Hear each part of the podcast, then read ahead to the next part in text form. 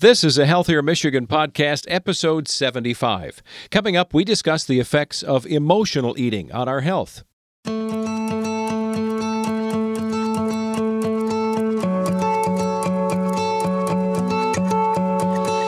Welcome to a Healthier Michigan podcast. This is a podcast dedicated to navigating how we can improve our health and well being through small, healthy habits we can all start right now.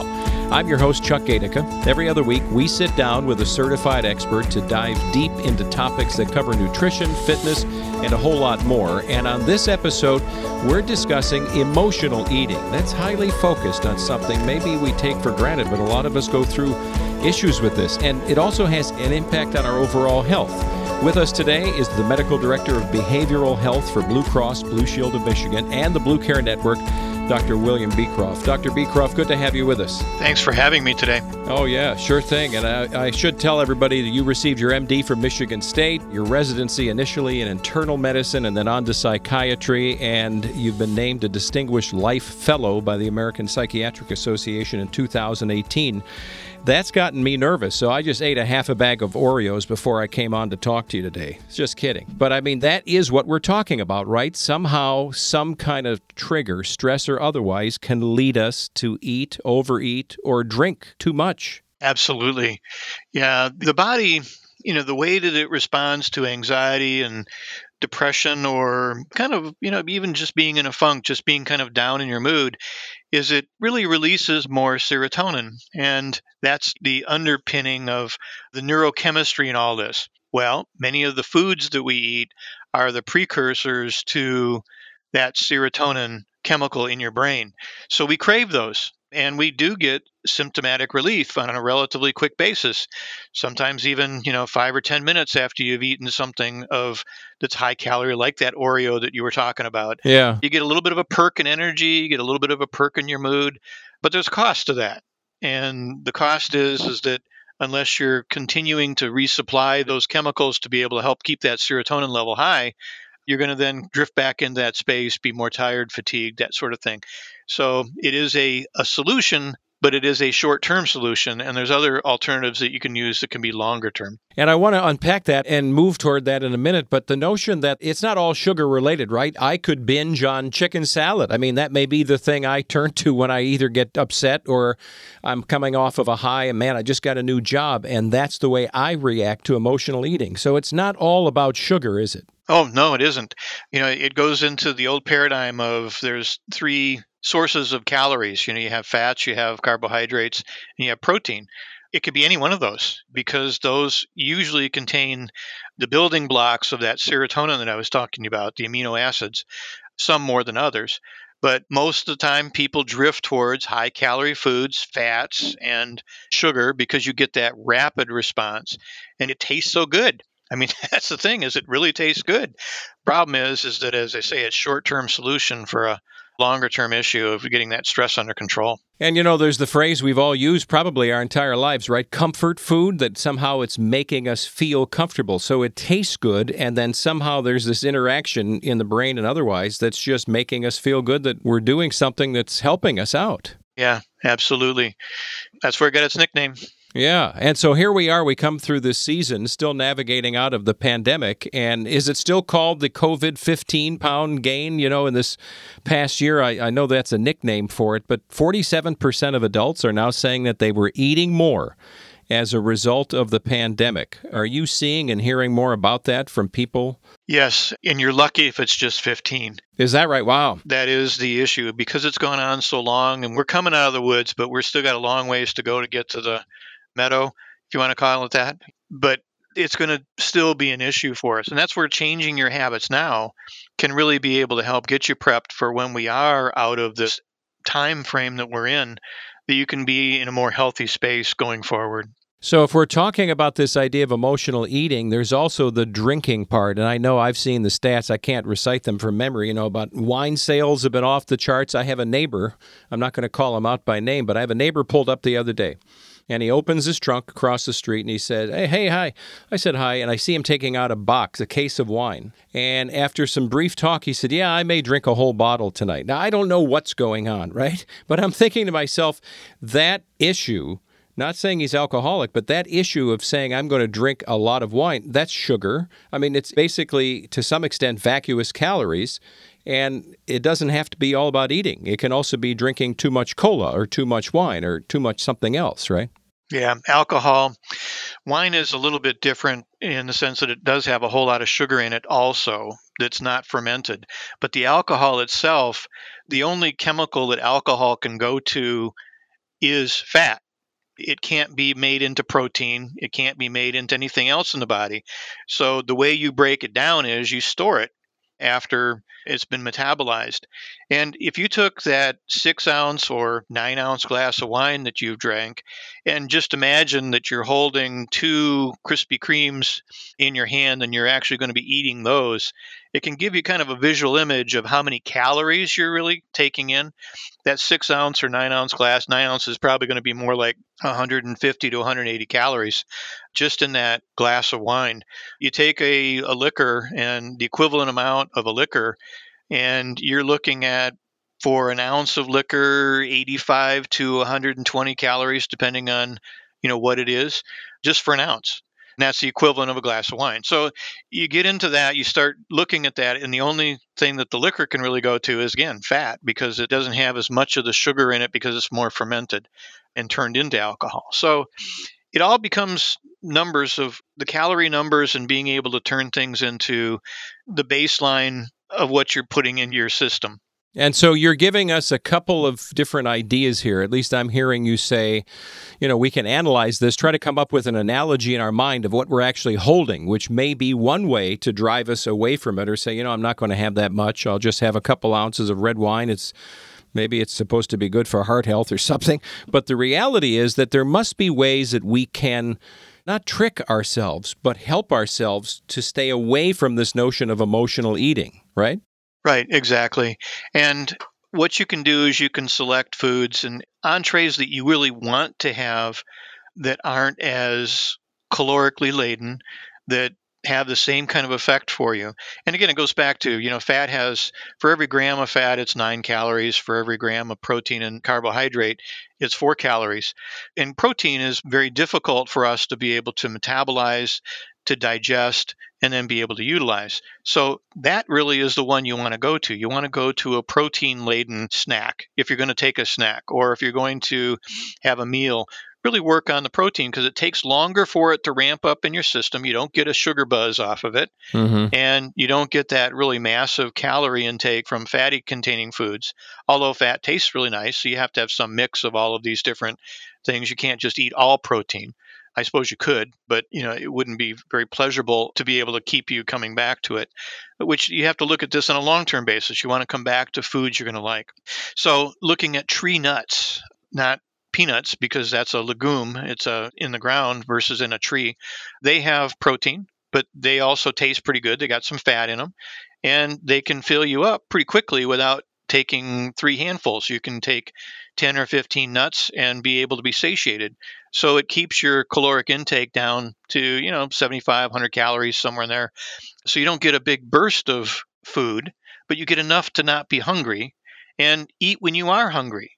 So if you don't then eat the wasted calories like you talked about, the vacant calories that really didn't give you any benefit, but eat when you're hungry, take that edge off of that hunger before your next meal. That's really a way to be able to just strategically look at this. And there may be some techniques. One of the things that I used for my patients for years was being able to take a three by five card and be able to do when they had feelings of being down in the dumps, sad, blue, or anxious, to be able to go do some type of behavior that moves you from where you are, physically moves you. You got to get up and go do it. Usually involves some type of exercise that you like walking, biking, swimming, or just doing housework, being able to do your laundry, you know, whatever it is that would get you physically moving and that it takes about an hour to 90 minutes to do. And that's enough time for your brain to really start getting into a different rhythm, a different way of thinking. You start thinking about because your left brain is busy doing the activity, your right brain continues to think, and you come up with different ideas. And by the time you move on, you're not thinking about being hungry anymore. You're not thinking about the worry, the anxiety that you had. And if you are, you pick up the next three by five card that has another series on it, and you do that. Uh, you can put these on your refrigerator. You can put them on your medicine cabinet. You know, someplace where you can just pick them and you do the first one on the list. You don't sort through them. You just do the first one on your list and you're good to go. And most of the time, people feel better after that first one that they can really start to get back into a rhythm and get on with the rest of their day. And I'll bet you some people actually find that rhythm within what, 10 or 15 minutes, maybe, right? I mean, that's a great idea. And it also seems like it would be hard to walk around the house eating Slim Jims or something while you're trying to put 5,000 steps on your phone. So there's a benefit of maybe drinking water and keeping you away from the food as well as giving you a healthful thing to make your mind kind of sail away. Yeah, well, those kinds of things, that behavioral activation, getting out and doing things uses up some of that extra and again, I don't want to go into the whole bunch of the neurotransmitters in your brain, but uses up some of that energy and uses it in a way that's helpful for you. That you're burning a few calories on while you're doing it. Well, you know, I think there are a lot of assumptions wrapped up in this idea of emotional eating. One assumption for me, I'll just admit it, would be that somehow this is only going to pertain to people that somehow have abundance, right? That I've got so many choices of things to overeat on that that's my issue. But for many people, it's not so much a matter of abundance, it's a matter that their context, where they live, uh, how their surroundings play a factor into this idea of emotional eating can be a stressor all by itself. They just don't have access to healthful food all the time. Am I on the right path there? Oh, absolutely. Uh, you know, the people that live in food deserts, the only source that they have is small corner stores, these sorts of things. And the proprietors, you know, they're going to supply things that people want to eat, which is usually high calorie fatty foods. So if you can be somewhat selective and use something that has more protein in particular, you'd pick up a protein bar versus a Snickers bar, or even jerky is a protein. You could use something like that versus picking up a bag of chips. You know, you're going to actually have a better food source and have more likelihood of being able to be satiated, whereas a bag of chips is not going to do that for you with less calories and be able to be healthier in the long run. And you know, that idea of a food desert, it oftentimes, and let's be fair, you're talking about a corner store. If you're lucky, it may just be the convenience store that's part of the gas station, right? So you walk in and you don't have the plethora of apples and vegetables and great looking bananas today. I mean, you just don't have those choices that can fill you up. You may have to make decisions between, you know, the honey bun and the chips or something. So that's what makes it real tough. Oh, it's absolutely difficult. I used corner store, but you're absolutely right. My image is the gas station associated convenience store. Yes. Yeah. So emotional eating can be so many different things. I remember my late mom, who before she was in the last stages of Alzheimer's, used to tell me that the news of the day got her nervous. And holy cow, if we come through a period, you know, where the news of the day just takes six months, uh, you know, can be a year, has been getting to a lot of us. So this idea of what can we do uh, to really distance ourselves. Part of it is maybe to turn off the stuff that's making you anxious, maybe literally, if not figuratively, right? Absolutely. You know, limiting the times that you check your phone with the news outlets or, you know, watching the TV, listening to the radio. We have just an absolutely wonderful communication source, but you can also get overwhelmed with that and it can really feed on itself. When there's some type of real significant national catastrophe, you'll hear about it and then you'll be able to get on the radio to understand the details of it and what you're supposed to do. But on the routine quibbling about, you know, which party's doing which and all this stuff, boy, it just takes a huge amount of energy. And we really don't have a whole lot to control it in the first place. So really look at the things you can control, be able to mobilize your energy to be able to have your voice heard. But paying attention to every nuanced detail just takes up a huge amount of energy and gets people really anxious. And the idea of how this emotional eating is really affecting our body, we've discussed some of this, but medically, what do you see manifest in people that are around you, that patients you've worked with? If you go down the path a little bit more, that emotional eating becomes a recurrent issue in your life, how are you seeing that manifest itself in people? What's happening to their overall health down the line? Well, down the line, you start drifting into a a lot of the other medical problems that can be consequences of being overweight. When your BMI goes up over 30, you're at that point obese, and your rate for hypertension, strokes, heart attacks, all of the cardiovascular illnesses is substantial. You look at cancer rates of people that are eating high calorie foods and get into that category of a BMI over 30, their cancer rates are much higher. So that sedentary you don't even have to be sedentary, but if your calories that you're eating are more than what you're burning, you're going to drift up to that. A pound of weight is 3,000 calories. So we talked about that glass of wine. If you keep drinking that additional glass or bottle of wine for about two weeks, you're going to have an excess of 3,000 calories unless you're working out to burn it off. And so you're going to gain a pound of weight over that two week period of time by drinking that bottle of wine a night it doesn't take long for you to have that 15, 20 pounds yeah. over a six month period of time. It just adds up. So then it's going to put you into a situation, especially with the hypertension and the heart disease. That's going to be the thing. And diabetes. You know, once you get into that, then you're going to start getting into diabetes, which can cause blindness, can cause kidney damage, you know, all kinds of peripheral neuropathy. So you can't feel your legs and your hands after a period of time, years of diabetes, uh, if it's not controlled. So it's a bad course to get on, and you really have a choice to be able to change it. Now, when I say that, people will say, But look, doc, you know, I've been this way all my life. And I'm not saying that everybody has a choice of their biochemistry. I'm fully aware of it. I'm overweight myself. I keep on working at it every day of my life. You know, I'm still bouncing around a 26, 27 BMI. So I know it's not a choice choice, but you can make choices in the foods that you do eat and how you'll be able to try to take care of yourself as best you possibly can. Well, and there's also a balance here that we should point out, and I'm not defending wine by any means, but I, you know, we see these studies; they pop up in supermarket tabloids, and we see them, uh, you know, on our phones or wherever. There's still a moderation that we can employ. I mean, to have a small bag of chips with your lean turkey sandwich at lunch isn't going to break your entire life, and also, I suspect having a four ounce glass of red wine every once in a while isn't going to do you in, right? Oh, absolutely. Yeah, moderation is the key and being able to have a mixed diet. You need those amino acids to be able to build the proteins to keep your muscles strong, to be able to do the normal processes and the vitamins that you get in a variety of food. Americans, even with the diets that we do have, you know, really have access to all the vitamins and all the nutrients that we really need. We're lucky in that sense that we have access to this in most areas, but not everybody has that. And that's the real issue here.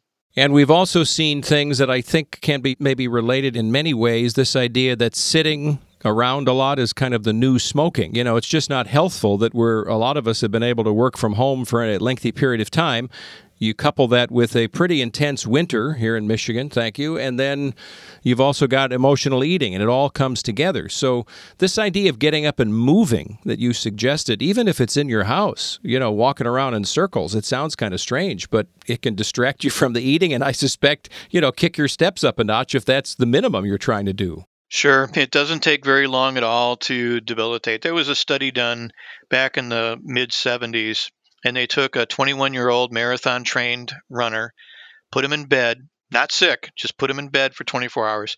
It took that person about three days to get back to the same level of function. You take a 70 year old marathon trained runner, so a really fit 70 year old, put him in bed, took him 10 days to get back to the same level of aerobic status. Wow. So it takes only a very short period of time of sitting around and you become debilitated, you become weaker, you don't have the strength and stamina, and it takes a fair amount of time to get that back, depending on your age, obviously, longer as you get older, unfortunately. So, getting up, moving around, that's really good for you, even if it's not going much further than the door or going to the post box to get your mail. That's something and being able to do that that's really helpful you know it's funny i've got a smartwatch so obviously it's smarter than me doc and it now tells me and it's astounding to me at the times that i typically need my watch to tell me to breathe i mean it's just kind of crazy to think about but it will come at the time where maybe I've got a little stressor or it'll say time to stand, you know, and, and it's like, okay, well, it's helping me along. And I think some of the side benefits of technology today, whether it's your phone or a Fitbit or a watch or whatever it is, those things can be helpful to help not distract you, but to actually encourage you to do some of this other stuff. Yeah, they prompt you. I think it's rather than distracting you, I think they can prompt you because you can get really tied up. And you say you get working on a project on the computer or doing email, you can get really tied up for hours and just lose track of time. You, you don't remember you're thirsty and this kind of stuff. Whereas if you have something like that to be able to remind you, hey, get up and get a glass of water and go for a little walk, that is really helpful. It breaks your train of thinking, gives you a chance to really come back and be more energized. And it can actually make you more productive if you're working from home to be doing those sorts of things. There's a reason that we have the idea of every two and a half, three hours, you should have a 15 minute break. And it's because it actually makes you more effective to take that break and be able to, you know, if you need to, get a power nap for 20 minutes and then go right back at it. Uh, you'll actually do more work and be more effective in what you're doing. Yeah, that's interesting. You talked about the idea of the emotional hunger versus physical hunger. But if we're trying to be more self aware, what is it that we're looking for in our own behavior that's maybe the precursor? You know, it's like there's pre-diabetes and diabetes, so ne- neither one is great, but at least pre-diabetes giving a signal where you could be headed. What are the signals that our body may be telling us that we're headed into emotional hunger and it's not really physical hunger? Yeah, I think the emotional hunger would be more characterized by not truly being hungry, physically hungry, but being, you know, that you're in a habit that you you think about, well, I'm going to go get some chocolate chips or something from the pantry, rather than being physically hungry. Different people perceive hunger differently. I am one of those people that perceives hunger as pain. It's not just a discomfort for me. Some people, it's just a discomfortable period for them. So, being able to understand what your body's trying to tell you, looking at, you know, are you lightheaded and dizzy? You know, are you getting to the point you're getting hypoglycemic, not having enough sugar because you haven't eaten in, say, six hours and you've been so tied up in thinking or working, physically working, that you have just kind of forgotten about it, been so distracted? That is the physical hunger symptoms that you'd be looking at. And are you a fan of the idea that if you've had three meals in your day and maybe a snack here or there of a protein bar or an apple or something, you know, you've kind of had an average day and you're full, that at some point in your day, call it seven o'clock at night, pick a time all the way to the next morning, if you're not feeling that physical gnawing, the pain of hunger, are you a fan of just saying after a certain time at night, cut it off and it actually turns into a bit of a 12 hour fast if you look at it that way. But do you think that that's helpful for us to look at not letting our snacking meander its way all the way to 11 p.m. or midnight if we're binging on our favorite show? Absolutely. And there's a good physiologic reason that I'm not sure we have time to be able to talk to you about, but there's a what's called our diurnal rhythm. So it's a rhythm that we have with all of our hormones in our system. Primarily it's going to be insulin, but you also have another one called cortisol, which is an energy hormone. That you have a peak at seven, eight o'clock in the morning, goes down to a low point right after lunch. Uh, you know, if you have lunch, one or two, and then you have another peak at four o'clock, not as big as the first one, and then it drops down to its lowest point at midnight and then comes back up the next morning. If you're snacking through that late afternoon or evening, you really mess up your insulin production, your cortisol level, and you get that diurnal rhythm which really sets our day, really messed up. And that will then cause you to not feel well in and of itself because you'll never know when to go to sleep. You'll never know when to get up, feel rested, to really be kind of ready for the day. It just takes you off your cadence and your rhythm. So making sure that you stick with that, that's going to be very helpful for you. And emotional eating late in the day can really set that off in a way that you really don't want it to. And I suppose that could also set us up for a bad cycle that starts the next morning when we're regretting the fact that we stayed up and ate half a cake and now we're emotionally stressed out that we did something bad, if you will, last night and it just kind of meanders. It just can become a perpetual cycle. Yeah. Those people then go to the coffee pot, drain the coffee pot. Well, coffee is good for you in moderation. I used to drink an awful lot of it, but problem is, is coffee has a very short half life. It also uses up your sugar energy primarily, ah. and then about ten o'clock in the morning or eleven o'clock in the morning, you crash because the coffee's used up all your energy, and now you're hungry. So it really becomes a vicious circle there on that side. Is that because of caffeine? I mean, if you switch to decaf? Yes. Yeah, it is. Okay. It's the caffeine that does it. Decaf doesn't have that same drive, although even decaf coffee has about 3% caffeine. It's not the, you know, 100% caffeinated coffee. So you've shared with us ways that we can ease our emotional eating. You've given us some of the ideas about getting up and moving, even using 3 by 5 cards or technology. But what are other ways that we could cope with stress, which can lead to emotional eating? What are some of the other ways that we can look to help us out with stress? Well, one of the ways is really that you can talk about mindfulness or meditation. For people that have a religious orientation, prayer is actually a, a, structured meditation. So those can be very helpful. Being able to do some planning, some future planning, really set some time aside for you to just be able to be and be in the moment. Listen to the sounds around you. Listen to be able to watch the birds outside or be able to watch the grass grow if you want to think about it like that. But really being in that moment, clearing your mind, clearing your thinking, and being able to really focus your energy on that actually helps clean your thinking up and you can be able to then come back much more invigorated and kind of jump back in the space of what you're doing that can be very helpful for you and if you do that couple times a day you practice that your body learns when to expect that you're going to do it and then it actually adds to itself on top of itself to be able to help you be more resilient if you want to think about it this way to the ups and downs that happen in our lives. You know, you get bad news and you can bounce back much more easily from that when you've done these kinds of things and prepared yourself for that. Yeah, and you know, you've conjured up a mental picture for me. We've got uh, a couple of dogs, and back in warmer weather, we've got a two year old dog that's got two speeds low and way high and uh, are kind of off and way high. But when I see her laying out where she's in the sun, she's just kind of looking around at birds. She's not barking, jumping, and I just look at her and I think, in kind of a envious way. I look, I think, wow, is she just de-stressed? I mean, this dog is just laying there, soaking in, listening to birds chirp, and that's kind of what you're saying. We should all strive for that. You know, whether there's snow outside or we get to the warmer air, which we know is coming, is to find those ways. Go out and garden, do something that takes your mind and just relaxes you. Yeah, you have to grab the day you have. Yeah. And I've always said you got to grab it with both hands and hang on for the ride because you're never going to get another day like this. And it's like that being able to really savor those moments and give yourself the acknowledgement that it's okay to take five minutes or 10 minutes to do that for yourself. Mm-hmm. Because then you can be able to do for others and you can help be more productive in your work or whatever else you're doing, taking care of your family or, or whatever else it is.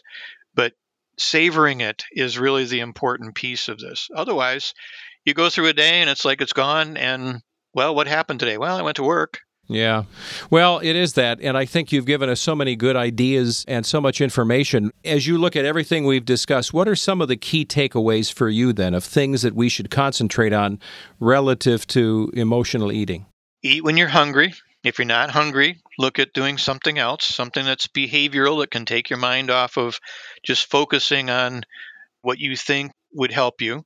You know, the mind doesn't hear no. So if you say, no, I can't have that bag of chips, all it hears is bag of chips. so if you say, you know, in general, I'm just feeling kind of stressed right now, maybe I should go for a walk, your mind's going to hear, I should go for a walk. So, you know, those kinds of things are the things to really be doing try to really set those up. The three by five card idea that has worked. I practiced in Lansing for 35 years until I went into the insurance business here. I had lots of patients doing that stuff, and they liked it, and it worked. That's great. That and that's a good way to kick it along. I remember I still have we have five kids. I have kids that have kind of picked up a habit that my parents had. They use post-it notes, and I thought it was just for something who was you know quite well into their senior years, you know, to remind them but it really is a great hack. It's a great way to have a reminder that's physical. You know, I love that idea that it's something you can touch too. Yeah, absolutely. Well, Dr. Beecroft, thanks so much for guiding us through this whole topic of emotional eating. And thank goodness I, I don't think I've got the COVID 15 or 19 or whatever it is. I kind of turned myself toward working out. It's not quite working out altogether, but it certainly has given me the best distraction in this time frame. So thanks again for all your help today. You're welcome. Stay well. Yeah, you too. And thank you for listening to a Healthier Michigan podcast. It's brought to you by Blue Cross Blue Shield of Michigan. If you like the show and you want to know more, you can check us out online at ahealthiermichigan.org slash podcast. You can leave us reviews or ratings on Apple Podcast or Stitcher. And don't forget, you can get all the new episodes for your smartphone or tablet You can take them with you as you're trying to walk around the house or you do get outside. Be sure to subscribe to us on Apple Podcasts, Spotify, your favorite podcast app. And again, we're up to episode 75, so a lot of great resources with all the previous episodes that could tie into this, maybe some great ideas for your own personal health journey that will help you out. I'm Chuck Gaidica. Take good care.